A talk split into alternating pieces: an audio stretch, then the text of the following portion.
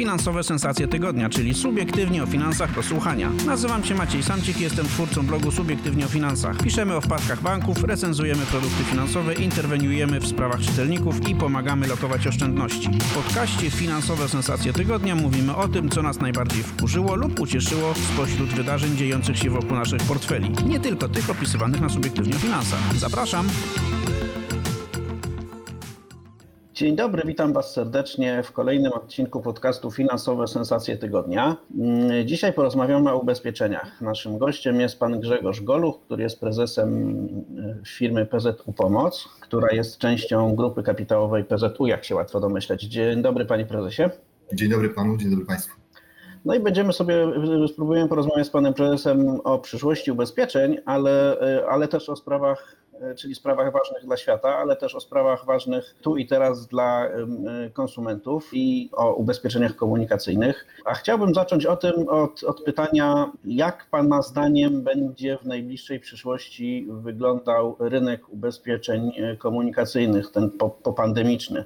No wiemy, że w czasie pandemii spadł ruch, spadła szkodowość, zatrzymał się wzrost, właściwie nie tyle się zatrzymał, co, co no, mieliśmy właściwie, nie mieliśmy wzrostu cen, wzrostu składek ubezpieczeniowych, natomiast teraz wygląda na to, że już jesteśmy po pandemii. Sądząc po sprzedaży paliw, no, poruszamy się jeszcze minimalnie rzadziej niż, niż przed pandemią, ale sądząc po ruchu na drogach, no on jest porównywalny do przedpandemicznego. Na konferencji ostatniej Polskiej Izby Ubezpieczeń to był bardzo ważny temat, ceny ubezpieczeń komunikacyjnych i wystąpił m.in. przewodniczący Komisji Nadzoru Finansowego i ostrzegł branżę ubezpieczeniową, żeby nie próbowała żadnych wojenek cenowych na tym rynku i, że jeśli rosną ceny likwidacji szkód, to to powinno znaleźć odzwierciedlenie w składkach. No i z tym pytaniem przechodzę do Pana, czy to rzeczywiście jest tak, że, że ceny, że składki ubezpieczeń komunikacyjnych są dzisiaj no, zaniżone, czy też zbyt niskie i czy czeka nas ich znaczący wzrost, jak Pan to widzi? Kilka wątków tutaj pan redaktor poruszył w tym jednym zagadnieniu i myślę, że należy tutaj patrząc przyszłość bacznie obserwować to, co dzieje się zarówno na naszych drogach, ale też w jaki sposób ten koronawirus wpływa na nasze zachowania, zachowania jako klientów, jako konsumentów. I tutaj, drodzy Państwo, trudno być teraz takim prorokiem, który jednoznacznie oceni, jak będzie to wyglądało wiosną przyszłego roku i w jaki sposób my dzisiaj powinniśmy podchodzić do kwestii dotyczącej składek ubezpieczeniowych, podejścia do, do wyciągania wniosków, takich trwałych wniosków dotyczących zachowań klientów. Drodzy Państwo, jest wiele niewiadomych, które dotknęły nie tylko naszą branżę, w ogóle całą ekonomię. Wiele niewiadomych, które nadal w wielu przypadkach nie uzyskało takich racjonalnych odpowiedzi ani puent, które mogłyby być podstawą do tego, żeby prognozować w taki trafny sposób tą bliższą lub dalszą przyszłość. No właśnie, bo chyba w tym momencie powinniśmy też dojaśnić, bo być może część z naszych słuchaczy sobie tak do końca z tego nie zdaje sprawy, że to, co widzimy w cenach w składkach ubezpieczeniowych, to jest de facto prognoza przyszłej szkodowości, tak? To znaczy, że te obecne składki są tak szacowane, żeby firma ubezpieczeniowa w przyszłości miała z czego wypłacić odszkodowania i jeszcze zarobić trochę pieniędzy dla siebie czy dla swoich akcjonariuszy. No i, i rozumiem, że na tym polega problem, że my nie wiemy, czy, to, czy ta nowa rzeczywistość po pandemii ona będzie taka jak przed pandemią, czy jakaś jednak inna. I teraz jest kluczowe zagadnienie, to, to kiedy będziemy mogli mówić o tym, że jest po pandemii. Bo tutaj pan redaktor użył sformułowania, że już jesteśmy po pandemii. No tutaj mam wątpliwości, czy już możemy tak odważnie e, no, Może nigdy nie będziemy, ale od, odpukam niemalowane.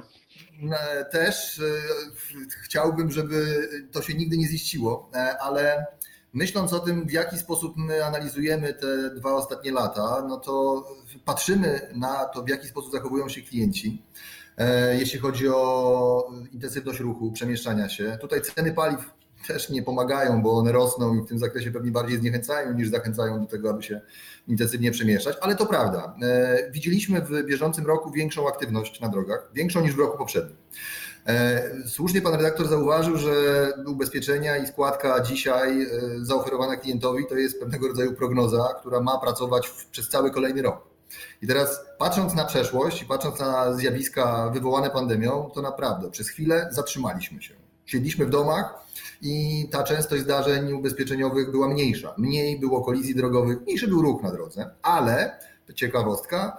Jeżeli ten ruch już się objawiał, to objawiał się taką intensywnością, która jak doprowadzała do szkody, to ta szkoda była znaczących rozmiarów. Dlatego, że jeździliśmy szybciej, jeździliśmy bardziej brawurowo, jeździliśmy szybciej z perspektywy realizacji pewnych zobowiązań biznesowych, bo widzieliśmy, że to bardziej ci, którzy pracują wykorzystując samochód do codziennej pracy, to oni częściej mają zdarzenia i tym samym te szkody, które wyrządzają e, lub sami e, im podlegają, są znacznie większych rozmiarów niż, niż przed pandemią. Czyli jeżdżąc po pustych ulicach jeździliśmy szybciej, mniej ostrożnie. Jak już był dzwon, to był dzwon z prawdziwego zdarzenia. Dokładnie tak, dokładnie tak. I teraz patrząc na to, jak będzie wyglądała e, najbliższa, e, najbliższe miesiące, zima, później wiosna, naprawdę bardzo trudno jest dzisiaj przesądzić o tym, czy i w jakim zakresie już dzisiaj możemy mówić o pewnym zjawisku, co do którego musimy zastosować konkretne rozwiązania. E, stawka ubezpieczeniowa jest rzeczywiście skorelowana i to wprost z tym, jak dużo jest szkód. E, ona jest odpowiedzią, czy też próbą zwymiarowania tego, aby, e, aby nasi klienci e, mogli czuć się bezpiecznie. To znaczy, że stawki ubezpieczeniowe pozwalają na realizowanie tych takich ustawowych obowiązków ubezpieczycieli, czyli pokrywanie kosztów szkód wtedy, kiedy one następują. I rolą ubezpieczyciela jest tak prognozowanie tych zjawisk przyszłych, aby te składki nie były nadmiarowe. Przewodniczący KNF-u wskazał na, na kongresie PIU, że z niepokojem patrzy na to, w jaki sposób rynek ubezpieczeniowy będzie reagował. Czy będzie tutaj stosował takie e, działania, które mogły być kojarzone z jakąś wojną cenową? Drodzy Państwo, nie wiem. Nie wiem, jak będzie wyglądał cały rynek ubezpieczeniowy, za to mogę przewidywać w perspektywie tego, co, co robimy w ramach działalności grupy PZU. Możemy przewidywać i działać w takim duchu, w którym będziemy szukać wszelkich możliwych e, optymalizacji w tej części, która podlega racjonalizacji, a mianowicie kosztów napraw. Patrząc na to, w jaki sposób inflacja oddziaływuje na nasze portfele, patrząc w jaki sposób inflacja wpływa na koszty napraw, mogę jednoznacznie powiedzieć, że koszty napraw rosną rosną ceny No właśnie, bo to, to był główny zarzut szefa KNF do branży, że koszty napraw rok do roku już od dwóch lat chyba po 10% rocznie, a w cenach polis tego nie widać. Czy pan się zgadza z, z taką diagnozą, czy, czy, to, czy też no, trudno operować tu jakąś średnią ceną polisy w sytuacji, w której no, klient klientowi nierówny, firmy ubezpieczeniowe mają coraz więcej możliwości, żeby tych klientów jakoś różnicować, e, no i też pod względem ryzyka ich inaczej wyceniać. Rzeczywiście jest tak, że te ceny OC są dzisiaj tak no, y, niedostosowane do, do kosztów napraw? Y, ja myślę, że tutaj zbyt śmiałą teorią byłoby podsumowanie tego, że ceny OC są niedostosowane do kosztów napraw. Ceny części i koszty napraw rosną. Rośnie nam, e, inflacja powoduje, że wszystkie koszty, które składają się później na to, co trzeba zrobić, aby naprawić uszkodzony pojazd, one wpływają na wyższe koszty naprawy, na total. Ale tutaj patrzymy z perspektywy ubezpieczyciela na to, jak kształtuje się częstość. Bo jeżeli jest mniej szkód, to nawet jeśli one są e, w ujęciu takim detalicznym, indywidualnym, e, nawet droższe, to w perspektywie tej składki, która została pobrana od klienta i pracuje ona przez rok, no to nie ma podstaw do tego, aby mówić o tym, że już natychmiast z uwagi na to, że jest wyższa średnia szkoda, to należy podwyższać składkę ubezpieczeniową. To jest bardziej złożone zagadnienie i tutaj w tym zakresie aktuariusze analizują to i zastanawiają się nad tym, w jaki sposób odzwierciedlać ten trend inflacyjny w składkach ubezpieczeniowych. I to się dzieje. To, to, to jest tak, że to, tą inflację my jako branża ubezpieczeniowa y, musimy uwzględniać w prognozowaniu składek y, na kolejne okresy. To się rzeczywiście dzieje i to jest coś, co jest standardowym modelem funkcjonowania firmy ubezpieczeniowej, więc to nie jest nic nadzwyczajnego. To, co na pewno działa na wyobraźnię, to jest to, że w roku 2021, szczególnie w tym roku, bo rok 2020 on był opatrzony dużym szokiem. Szokiem dla klienta, szokiem dla, dla, dla gospodarki, szokiem dla między innymi też branży ubezpieczeniowej. E, szokiem, który odzwierciedlony został w taki sposób, że zastanawiali się wszyscy, jak będziemy funkcjonować w kolejnym okresie. Jesteśmy w roku 2021, prawie na jego końcu. Widzimy duże, duży entuzjazm, jeśli chodzi o użytkowanie pojazdów przez klientów. Wakacje, częstość zdarzeń wróciła do normy. Mm, wydawałoby się, że koronawirus już w tym zakresie nie wpływa na, na nasze e, spojrzenie na, na, na codzienną aktywność. Jesteśmy późną jesienią, za chwilę będzie zima, widzimy wzrosty zakażeń. Na razie jeszcze nie widzimy tutaj spadku liczby, liczby zdarzeń, nie widzimy tego trendu, który mogliśmy obserwować roku poprzednim, że jest zmniejszona e, częstotliwość e, korzystania z pojazdów, czy też zmniejszona w tym zakresie liczba szkód. Tego jeszcze nie widzimy. Jesteśmy po serii zjawisk klimatycznych, to już tak trochę z boku, ale zjawisk klimatycznych, które dotknęły branżę ubezpieczeniową, jeśli chodzi o zjawiska pogodowe. Mówię tu o szkodach majątkowych, zalane mieszkania, szkody w uprawach. I w tym zakresie no, wracamy do codzienności. No, na koniec dnia musimy codziennie analizować to, co, co, co jest w zakresie naszej, naszej codziennej troski, czyli nie tylko samochód, ale również e, mieszkanie, uprawy, e, biznes, za który odpowiadamy. No i teraz patrząc na to, co przyniosą najbliższe miesiące, mogą przynieść szereg zmian związanych z e, tym, w jaki sposób będziemy podchodzić do kwestii dotyczącej naprawy samochodu. Właśnie, o tych warsztatach chciałbym porozmawiać, bo to ostatnio y, wokół tego rozgorzała duża dyskusja pomiędzy y, PZU jako liderem rynku ubezpieczeniowego, a warsztatami samochodowymi, które y, twierdzą, że ta nowa polityka PZU jest dla nich krzywdząca. To znaczy, proszę nie poprawić, jeśli się mylę, ale wy zrobiliście coś takiego, że de facto wyznaczyliście coś w rodzaju ceny urzędowej na na poszczególne elementy naprawy e, i, e, i nie wszystkim ta cena urzędowa się podoba. Czy ja upraszczam zanadto? Chyba tak. To ja może wytłumaczę, tak żeby Dobrze. nie było wątpliwości. My dalecy jesteśmy od tego, żeby narzucać jakąś cenę urzędową, jakąkolwiek cenę. Bardziej patrzymy na to, mm, może nawet odwrotnie właśnie, patrzymy na to z perspektywy adekwatności kosztów napraw w danym momencie czasu. To, z czym się mierzymy dzisiaj i co było podstawą do tego, aby ta zmiana zaistniała, zmiana, która odbyła się rzeczywiście z, dużym, z dużymi emocjami w tle, z dużym niepokojem, dużą, dużą dawką informacji, które były poprzez prasę gdzieś przedrukowywane, a one na koniec dnia to budziły, czy burzyły szklankę wody, na koniec chyba nie do końca w sposób trafiony. To ja może wytłumaczę, z czego wynika nasze, nasze podejście. Nasze podejście mm, wynika z chęci z wymiarowania kosztu naprawy, szczególnie w szkodach OC, w danym momencie czas, czasu, mając na względzie nie tylko stawkę roboczo-godziny, koszty części, czy też rabaty zastosowane na części w danym miejscu, ale również uwzględniając, i to po raz pierwszy tak na dobrą sprawę na taką skalę, czas, który należy brać pod uwagę, jeśli chodzi o e, całość kosztów napraw. Czas to znaczy szybkość możliwej naprawy, jej rozpoczęcia i zakończenia.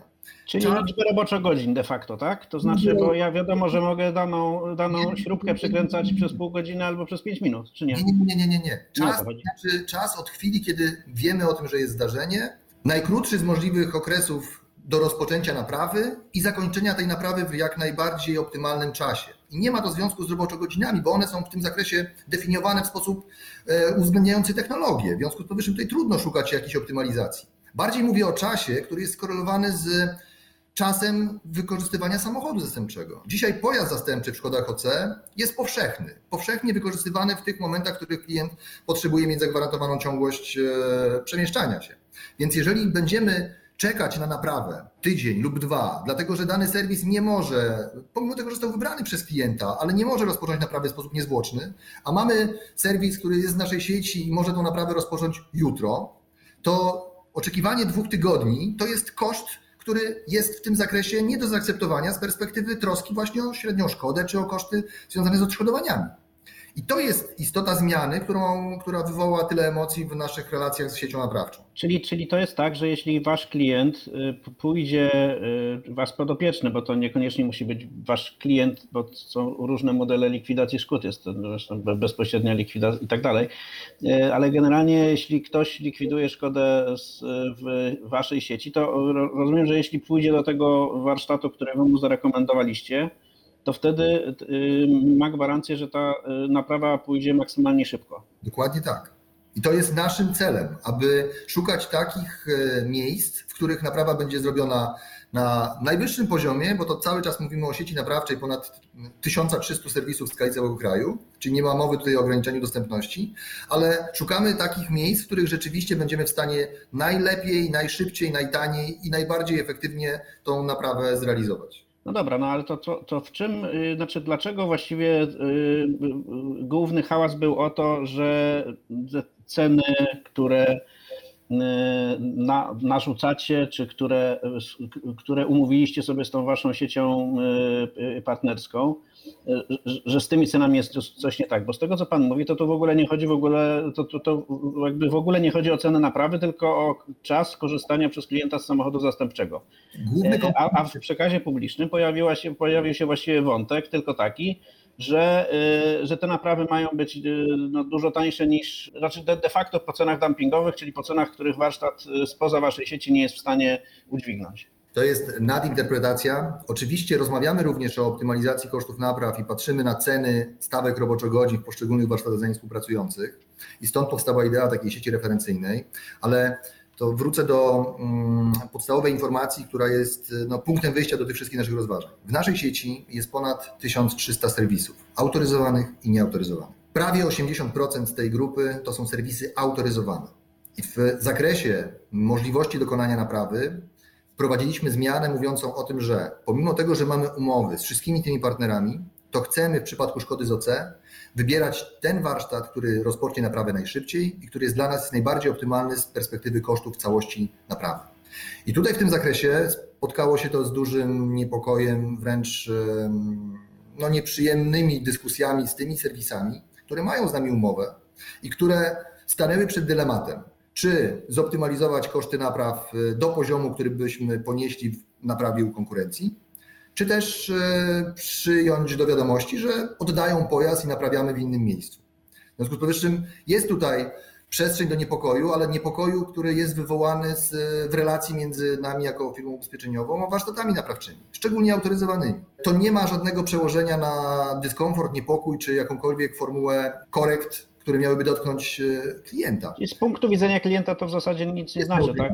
Jest neutralne, e, ale rzeczywiście wprowadza jednego, znaczy nowy komponent, a mianowicie uzgodnienie z nami miejsca naprawy nie tylko kosztu, ale również miejsca naprawy. I to jest rzeczywiście e, ta, ta nowość, która spotkała się z no, takim odzewem, jeśli chodzi o, o branżę motoryzacyjną. No dobra, ale ta optymalizacja, jeśli do niej, jeśli no, ona, no już ją de facto dokonaliście, tak? Czy też ona jest w trakcie, ale, ale już jest dosyć zaawansowana i ona przyniesie jakieś efekty. I czy te efekty no, będzie widać cenie składek ubezpieczeniowych, no bo powiem szczerze tak, ja niedawno byłem w warsztacie autoryzowanym i jak zobaczyłem na fakturze, że oni tam pracują przy, y, znaczy ich roboczo godzina, roboczo godzina człowieka, który coś tam w tym samochodzie wymienia, kosztuje u nich 250 zł, no to powiem szczerze, i tych roboczo godzin oni mi tam sporo naliczyli, tak? No ja nie znam, nie jestem człowiekiem, który jest w stanie sobie ten samochód sam naprawić, więc y, trudno mi jest to kwestionować. Natomiast wydaje mi się, że,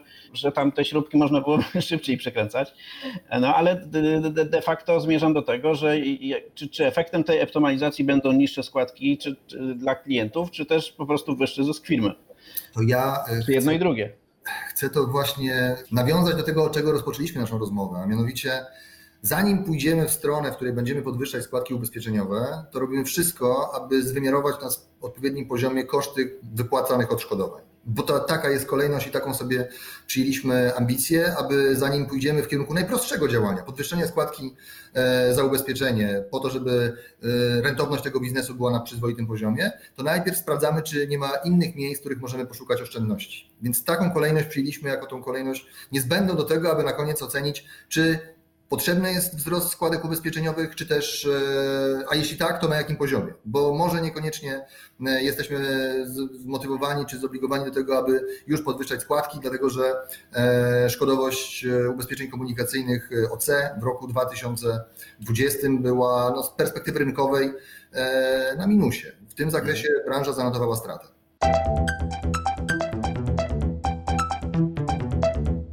No Panie Prezesie, mam nadzieję, że, że nasi słuchacze czują się jakoś tam uspokojeni, zwłaszcza Wasi klienci czy, czy podopieczni PZU w kontekście likwidowania szkód komunikacyjnych, ale jeszcze zanim przejdziemy do, do kolejnych tematów, to chciałbym zapytać, y, jak generalnie widzi Pan zmiany pandemiczne, czy no post, o postpandemicznych, tu się panem zgodzę, jeszcze trudno mówić, bo nie jesteśmy jeszcze po pandemii. Jeśli chodzi o te dobrowolne ubezpieczenie komunikacyjne, czy autokasko, no bo OC każdy sobie musi kupić i, i ono jest droższe lub tańsze, ale to jest ubezpieczenie obowiązkowe. Natomiast czy, czy to jest tak, że pandemia coś zmieniła, jeśli chodzi o składniki pakietów AC lub też o chęć klientów do korzystania z tego typu ubezpieczeń dobrowolnych? Jeszcze nie widzimy jakichś takich jaskrawych mm, trendów, ale w, obserwując to, co dzieje się na rynku, należy brać pod uwagę kilka składowych, które mogą wpłynąć na te zachowania i na te trendy, a mianowicie dostępność samochodów nowych. Wiemy, że branża motoryzacyjna mm, już w tych ostatnich kwartałach y, odnotowuje zmniejszoną podaż pojazdów Zainteresowanie klientów jest ogromne nowymi samochodami. Niestety tych samochodów nie ma. Słyszymy coraz częściej, że e, dostępność takiego pojazdu na zamówienie nowego to już są nie miesiące, a mogą być nawet lata, jeżeli chodzi o oczekiwanie.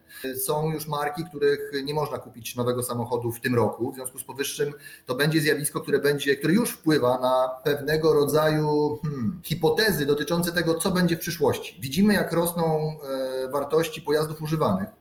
E, widzimy to e, w sposób trwały, bo śledzimy wartości e, pojazdów, które przyjmujemy do ubezpieczenia i widzimy, że pojazdy z miesiąca na miesiąc ich wartość rośnie, pomimo tego, że się starzeją. W związku z powyższym to będzie wpływać na sumy ubezpieczeń, które będziemy musieli uwzględnić w, w naszych umowach z klientami, jeśli chodzi o ubezpieczenia kasko. Tym samym dostępność, albo raczej zmniejszona dostępność nowych pojazdów będzie wpływać na potencjalnie ryzyka kradzieżowe. W związku z powyższym to jest wiele takich zagadnień, które wydaje mi się będą wpływać na zwiększone zainteresowanie posiadaniem ubezpieczenia autokasko, bo my już zwykliśmy się przyzwyczaić, że, że, że w Polsce kradzież pojazdu już nie jest czymś, co budzi niepokój. Ja widziałem takie badania, z których wynikało, że klienci coraz mniej obawiają się tego ryzyka. Ja myślę, że jesteśmy w takim momencie, w którym to ryzyko zacznie znowu nabierać coraz bardziej na wartości. Tym samym ubezpieczenie kasko nie będzie e, postrzegane jako tylko i wyłącznie taki komfort, że mm, ok, jak będę miał szkodę, to, to ubezpieczenie pokryje koszty, e, tylko będzie też działać na wyobraźnię, jeśli chodzi o tą wartość nadrzędną, mianowicie potencjalnie stratę pojazdu i to tak, w taki sposób zupełnie niezamierzony i tym samym bez możliwości bez możliwości szukania jakiejś pomocy, jeśli chodzi o e, właśnie odszkodowanie z tytułu, z tytułu kradzieży. A to jest bardzo ciekawe, co Pan mówi, bo ja rzeczywiście, tak jak, jak patrzę na swoje ubezpieczenie AC, to ja je postrzegałem do tej pory jako takie, taka pomoc, no jak co, coś mi się e, stanie z tym samochodem, to po prostu będzie laweta, będzie szybko mi to ktoś przywiezie do jakiegoś warsztatu, naprawi, da auto zastępcze, a to w ogóle y, zaczyna nie o to chodzić. Tu zaczyna chodzić o to, że samochód jest takim coraz cenniejszym dobrem, który y, nie da się go szybko zastąpić innym, jest coraz cenniejsze i y, no, strata jest coraz bardziej dotkliwa. Tak? I, to, I ludzie, którzy do tej pory mieli stare auta, znaczy inaczej, mają dość stare auta, w związku z tym uważają, że to AC dla nich, no, nie, nie, nie kupowali nigdy AC, bo uważali, że to bez sensu no bo nawet jak coś się stanie, to pojadą do pana z dzisiaj i tam pan z dziś naprawi.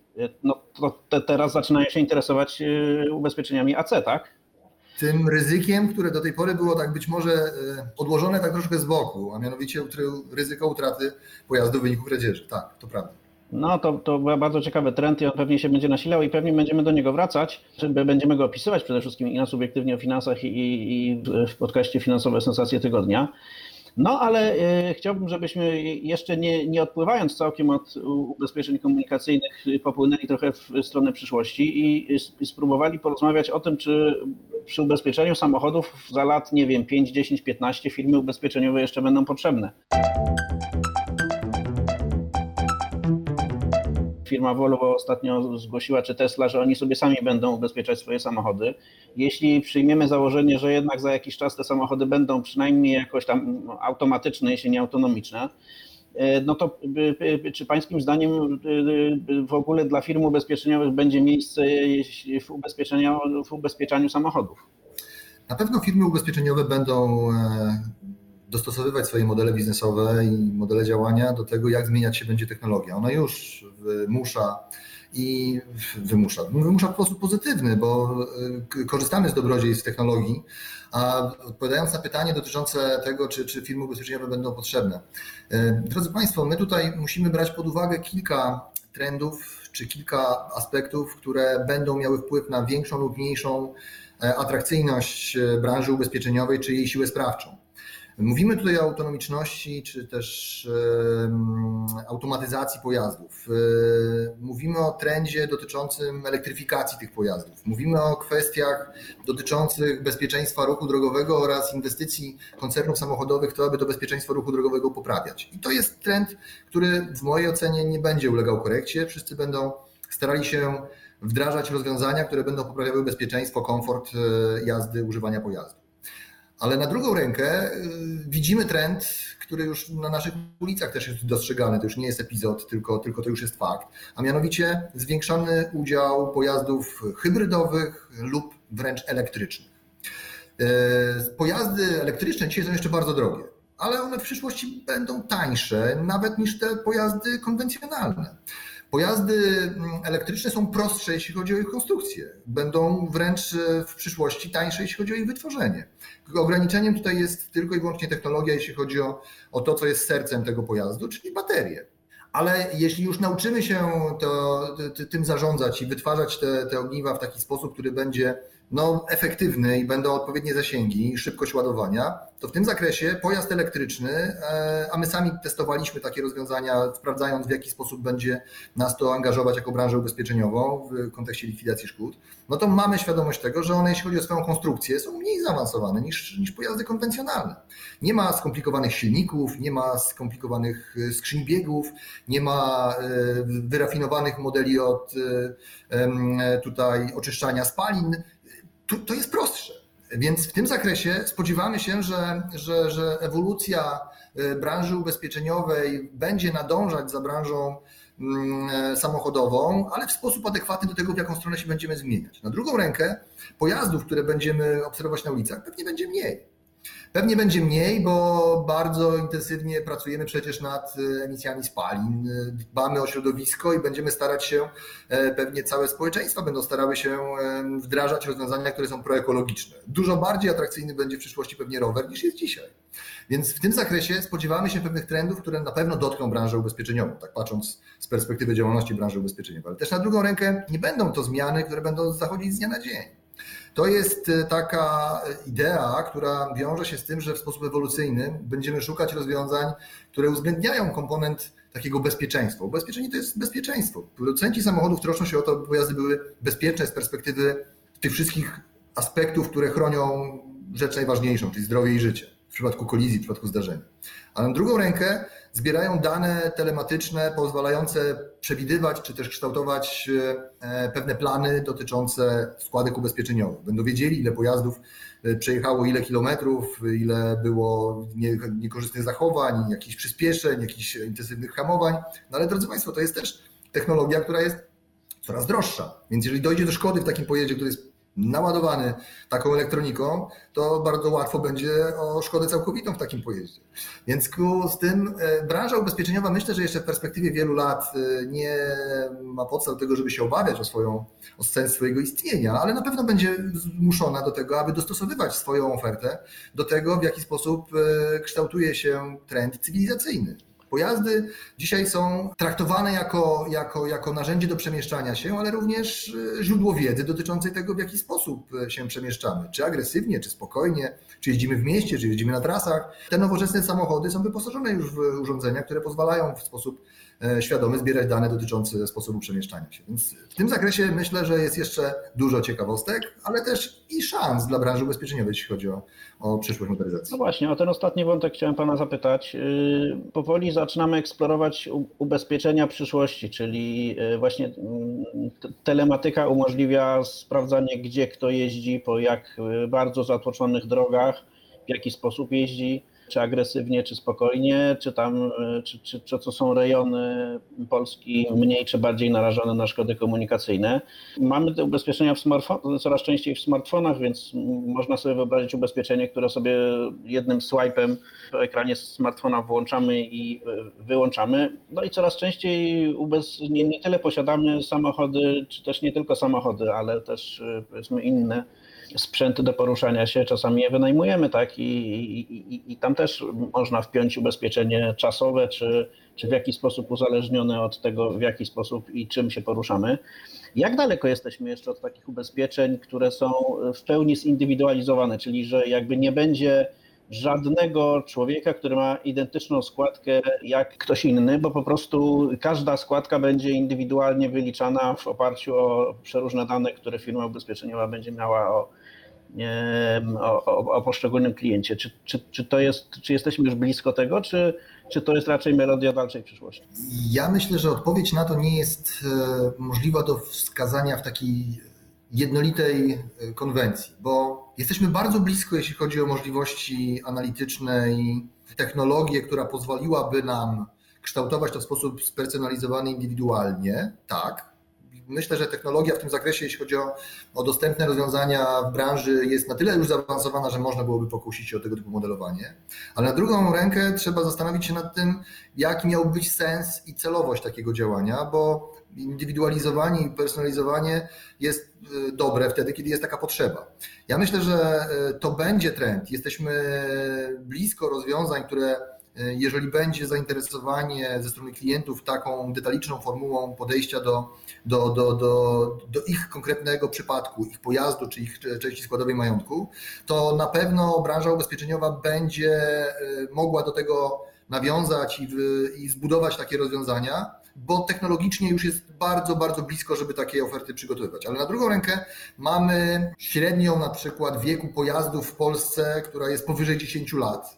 W związku z powyższym trudno oczekiwać, że dzisiaj e, ktoś, kto ma ten pojazd e, kilku, kilkunastoletni, e, jego marzeniem nadrzędnym jest to, aby mieć spersonalizowane, zindywidualizowane ubezpieczenie. Raczej myśli w kategoriach takich, aby mieć jak najniższą składkę za to ubezpieczenie. W związku z powyższym gdzieś pewnie trzeba będzie wyważyć tą, tą formułę dążenia do tego, aby tą, tą taką awangardową i, i myślę, że oczekiwaną przez wszystkich formułę personalizacji w branży ubezpieczeniowej mieć, ale dostosowując to do oczekiwań, wymagań, no i chyba też percepcji klientów, którzy nie wszyscy dzisiaj chcą być obsłużeni w taki sposób w pełni cyfrowy, w pełni zautomatyzowany. Duża część społeczeństwa chce obsługiwana być w sposób tradycyjny. No i też jest y, taki dylemat y, filozoficzny trochę, czy właściwie ta indywidualizacja nie zabija na koniec samej idei ubezpieczenia, które jest pewną grupową odpowiedzialnością opartą na niepewności, znaczy pewności zdarzenia, ale pewnej statystyce, tak? Wiadomo, że, że x osób w jakiejś grupie będzie miało wypadek samochodowy, ale nie wiemy, wiemy mniej więcej ile to będzie osób, ale nie wiemy którzy, tak? Jeśli doprowadzimy indywidualizację i te, też to przewidywanie przyszłości do, do takich, do, do, do tego, że będziemy w stanie ustalić z całą pewnością kto ma, niesie ze sobą ryzyko jakiegoś zdarzenia, a kto go nie, nie niesie, no to pytanie, czy ubezpieczenia nie zamieniłyby się w coś, co, co, co, co ubezpieczeniem właściwie nie ma prawa być, tak? Prawda.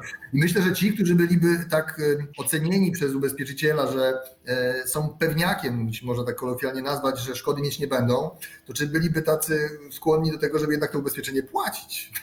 No właśnie. I tutaj podbadamy ideę ubezpieczeń. No dobrze, to, to, y, to jeszcze chętnie Pana zapytam, co, co Pan myśli o roli sztucznej inteligencji w y, tworzeniu produktów ubezpieczeniowych. Y, czy, czy to jest dzisiaj coś, co wykorzystujecie w grupie PZU przy tworzeniu ubezpieczeń na dużą skalę, czy, czy raczej jest to rodzaj takiego eksperymentu, gadżetu, jakiejś, jakiegoś wsparcia, ale, ale które nie jest kluczowe, jeśli chodzi o konstruowanie produktów? Sztuczną inteligencję na dużą skalę w pierwszej kolejności zaimplementowaliśmy do procesu obsługowego. Sztuczna inteligencja pomaga nam w eliminacji takich czynności, które można byłoby potraktować, czy dzisiaj traktujemy jako marnotrawstwa. Bazujemy na rozwiązaniach uwzględniających sztuczną inteligencję w procesie likwidacji szkód. Patrzymy na dane historyczne i na, za pomocą właśnie tych rozwiązań, które zawierają w sobie sztuczną inteligencję, dokonujemy segmentacji, selekcji szkód, e, które co do zasady są w tym zakresie bardziej precyzyjnie wymiarowane i nie angażują pracy ludzi, którzy do niedawna musieli żmudnie siedzieć i analizować poszczególne komponenty. Tutaj w tym zakresie sztuczna inteligencja jest e, zaprzągnięta do takiej ciężkiej, powtarzalnej pracy i to się już dzieje. To jest coś, z czego korzystamy i efekty tej, tego wykorzystania już potrafimy e, no, konsumować w sposób bardzo świadomy. Jeżeli chodzi o kwestie dotyczące E, aspektów produktowych, to myślę, że to jest jeszcze początek tej drogi wykorzystywania danych i sztucznej inteligencji do tworzenia rozwiązań systemowych, jeśli chodzi o produkty. To jest, myślę, przyszłość i ma związek, czy będzie miała pewnie związek z tą, tą formułą szeroko pojętej cyfryzacji i, i, i aspektów, które będą podstawą do tworzenia nowych, zupełnie nowych kategorii ryzyk i produktów. Tutaj myślę o, czy to o cyberbezpieczeństwie, czy o takich zjawiskach, które, które dotykają, czy będą dotykać nas coraz częściej, a nie zwykliśmy dzisiaj, czy do tej pory myśleć o nich jako o czymś, co, co nas e, jako statystycznych Kowalskich będzie obchodzić mamy nowe zjawiska, mamy nowe trendy, mamy nowe zachowania i w tym zakresie sztuczna inteligencja na pewno będzie dla nas rezerwuarem wspomagającym nasze, nasze działania, ale tak jak powiedziałem, w pierwszej kolejności rozpoczęliśmy od tego, aby ją wymiarować i zaprząc do pracy w takim miejscu, w którym będzie eliminowała marnotrawstwa i wskazywała nam takie najbardziej efektywne e, procesy, ale od tej drugiej strony, obsługi klienta już po szkodzie. No tak, jeśli chodzi o same produkty y, ubezpieczeniowe, to sztuczna inteligencja pewnie przyda się y, w konstrukcji y, ubezpieczeń z jednej strony katastroficznych, a z drugiej strony mm, pogodowych, no bo już są pierwsze takie ubezpieczenia od złej pogody. Tak. które wypłacają ludziom pieniądze, jeśli tam przez jakiś okres nietypowy o danej porze roku no, będzie padało tam, gdzie powinno być słońce, albo nie będzie śniegu tam, gdzie śnieg być powinien. Ostatnie pytanie y, dotyczy roli agenta ubezpieczeniowego w, w, niedalekiej mm, przyszłości. No bo coraz więcej ubezpieczeń, to są ubezpieczenia samoobsługowe, takie, które kupujemy przez smartfona, włączamy, wyłączamy, konfigurujemy sobie za pośrednictwem smartfona. Jest z drugiej strony trochę ubezpieczeń wbudowanych w opcję y, zakupu różnych rzeczy. No te ubezpieczenia de facto podążają za klientem, one nie kupuje się ich w firmie ubezpieczeniowej, tylko nie, nie wiem, jeśli kupuje elektronikę, to dokupuje e, e, ubezpieczenie tej elektroniki. Jeśli wynajmuje samochód w firmie, która się tym zajmuje, dokupuje tam ubezpieczenie. No i jak pan widzi rolę agenta ubezpieczeniowego w przyszłości? Czy on będzie y, no, na pewno nie zniknie, tak, ale być może będzie miał inną rolę, bardziej doradczą. No, nie wiem, ja znam takie, takie y, strategie niektórych firm ubezpieczeniowych, które no, starają się tych swoich y, agentów ubezpieczeniowych y, trochę skierować w kierunku specjalistów od zarządzania bogactwem klienta, żeby to był taki przyjaciel rodziny bardziej niż człowiek, który sprzedaje ubezpieczenia. Pytanie, jak pan to widzi? Czy, czy ta rola agenta ubezpieczeniowego w przyszłości będzie inna niż dzisiaj? Ja myślę, że te trendy, o których Pan powiedział, to są trendy, które rzeczywiście na naszych oczach e, już się pozycjonują i kształtują. Mianowicie jest szereg produktów, które będą zawierały w sobie komponent ubezpieczeniowy, który z definicji jest na tyle prosty i skorelowany z tym, co, co chronimy, że on nie będzie wymagał jakiejś specjalnej atencji czy też e, szerokiej wiedzy, którą, którą agent musi posiadać, aby, aby oferować produkty. I w tym zakresie to będzie coraz bardziej takie mm, komodytyzowalne, takie, takie upowszechniane w takim ujęciu, w którym e, to prostota będzie kluczem do tego, aby to, to ubezpieczenie to sprzedawać danego produktu.